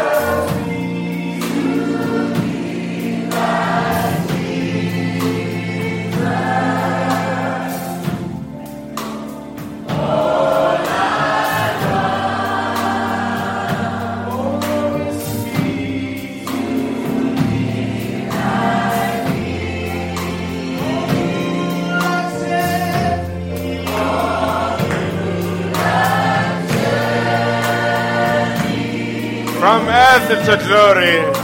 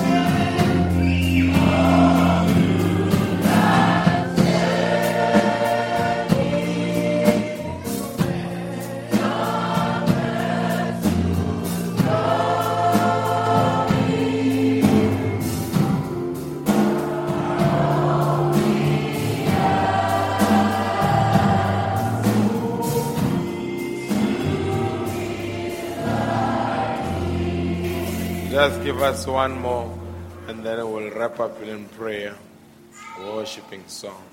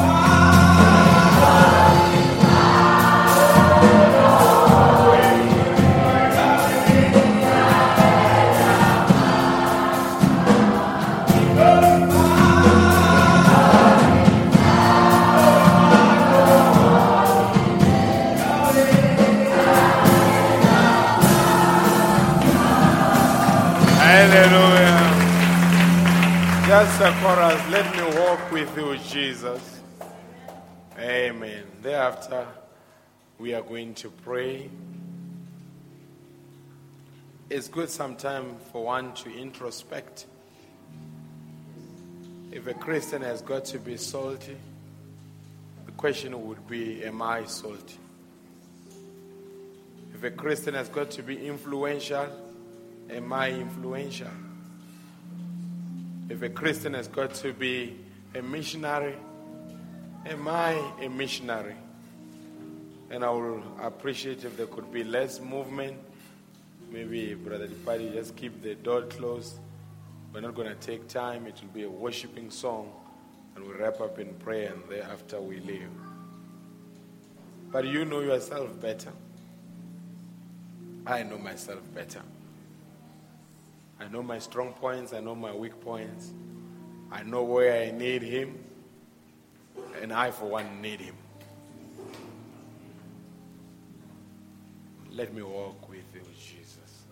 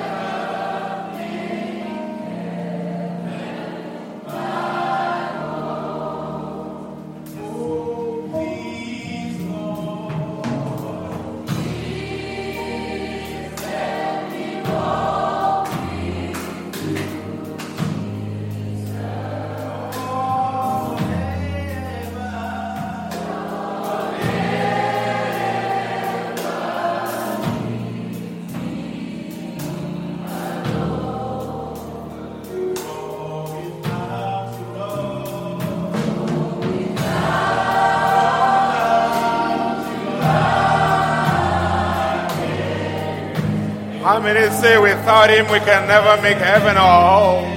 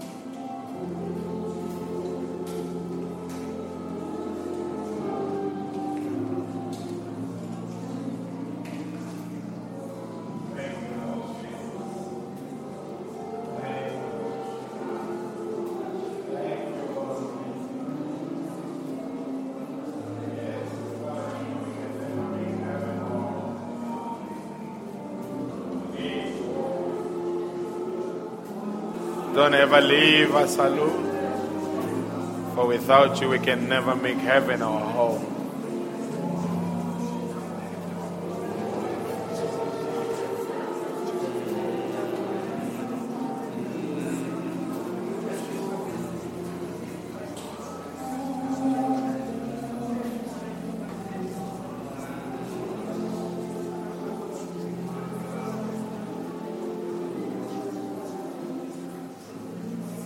Church, as you pray, just the piano playing.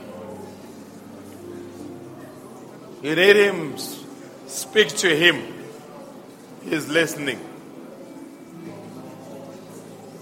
Don't be ashamed to speak to him. Don't be ashamed to plead your case before him. Don't care about what your neighbor is thinking.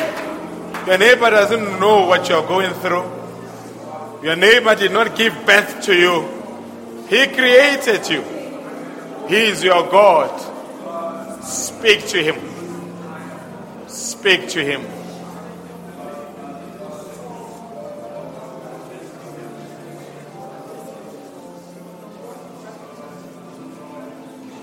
Pray unto him. Speak to him.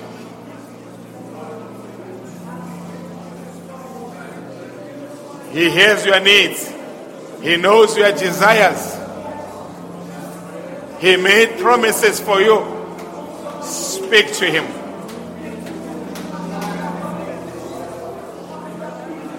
Thank you, Lord Jesus.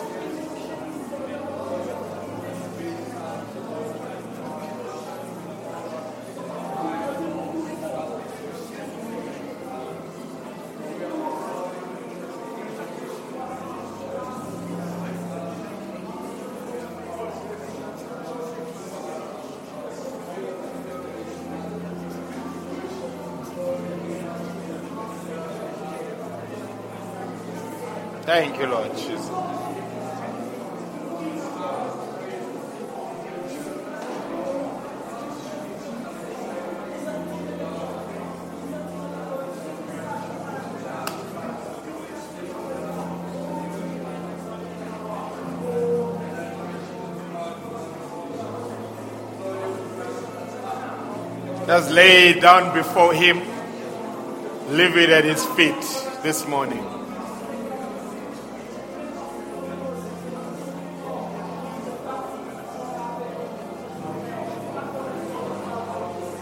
Thank you, Father. Thank you, Lord Jesus. Thank you for your grace. Thank you for your mercy. Thank you for the revealed word. Thank you for sending a prophet. Thank you for such a pure message. Thank you, Lord Jesus. Thank you, Father.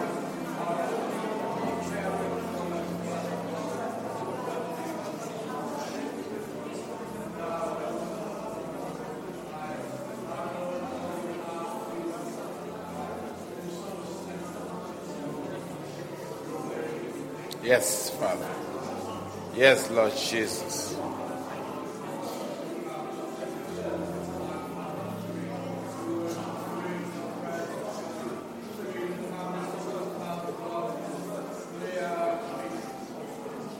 Thank you, Lord Jesus. Speak to him. He is listening.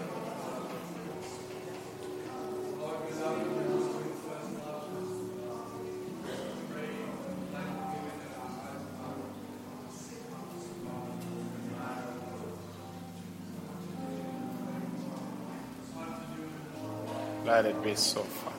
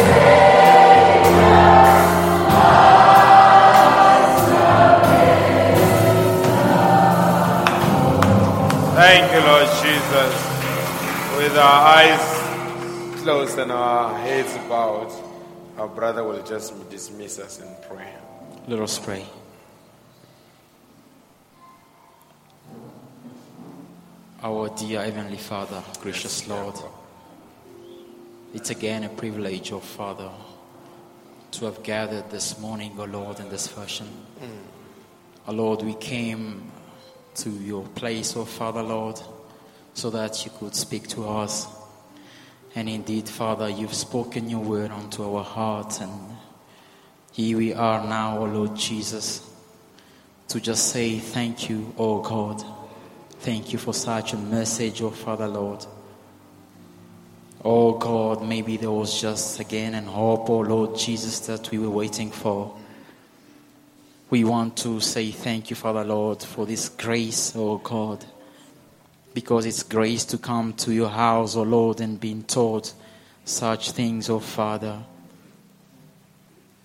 We're going out there, oh Lord Jesus, at time being influenced by the things of the world.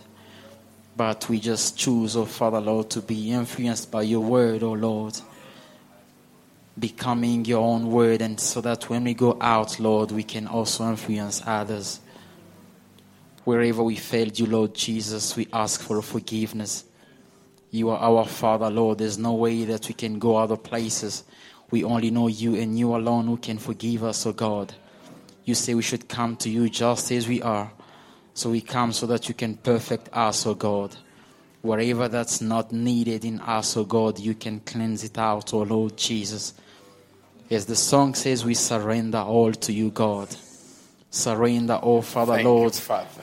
and we there ready to, to take any turn, oh Father Lord, according to your will. Bless our pastor, Father Lord, for being here this morning. We thank you, Lord Jesus, for this sermon, oh God. We ask you to forgive us, oh Lord Jesus. So, Father. Forgive us where we failed you, Father Lord.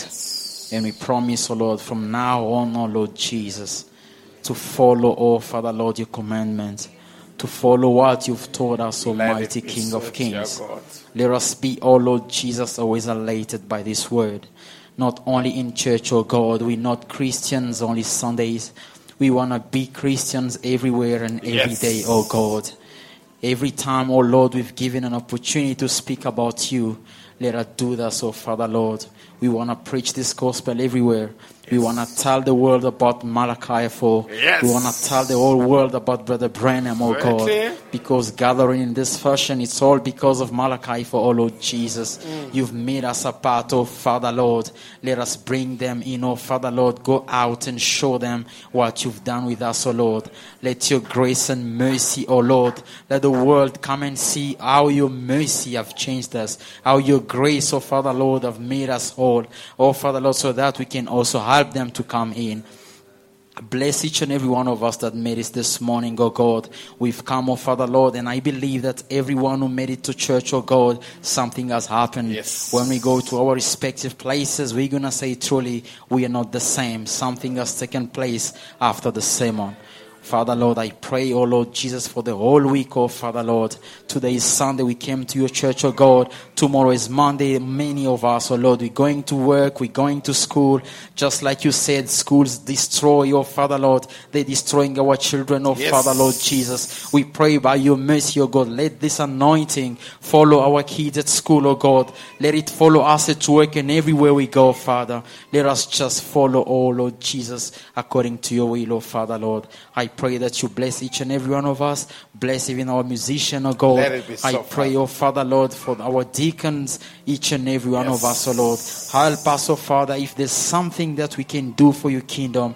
Oh Lord Jesus, make it, oh Lord, a burden in us so that we can do it, oh Lord as long as we still have a chance, oh God, because we don't know the rapture can come anytime, oh Father, Lord. Before the rapture, oh Lord, if we can do anything for your kingdom, help us, oh Lord, to do that. We surrender and give it all to you, oh God. In Jesus' mighty name we pray. Amen. Amen. God bless you. I don't know whether I would like to hear a rendition of These Are the Days of Elijah. You can take your seats while they dismiss you instrumentally. Is it doable? Okay. Then once they are done, you are dismissed. Have a blessed week. Pray for us. We are praying for you.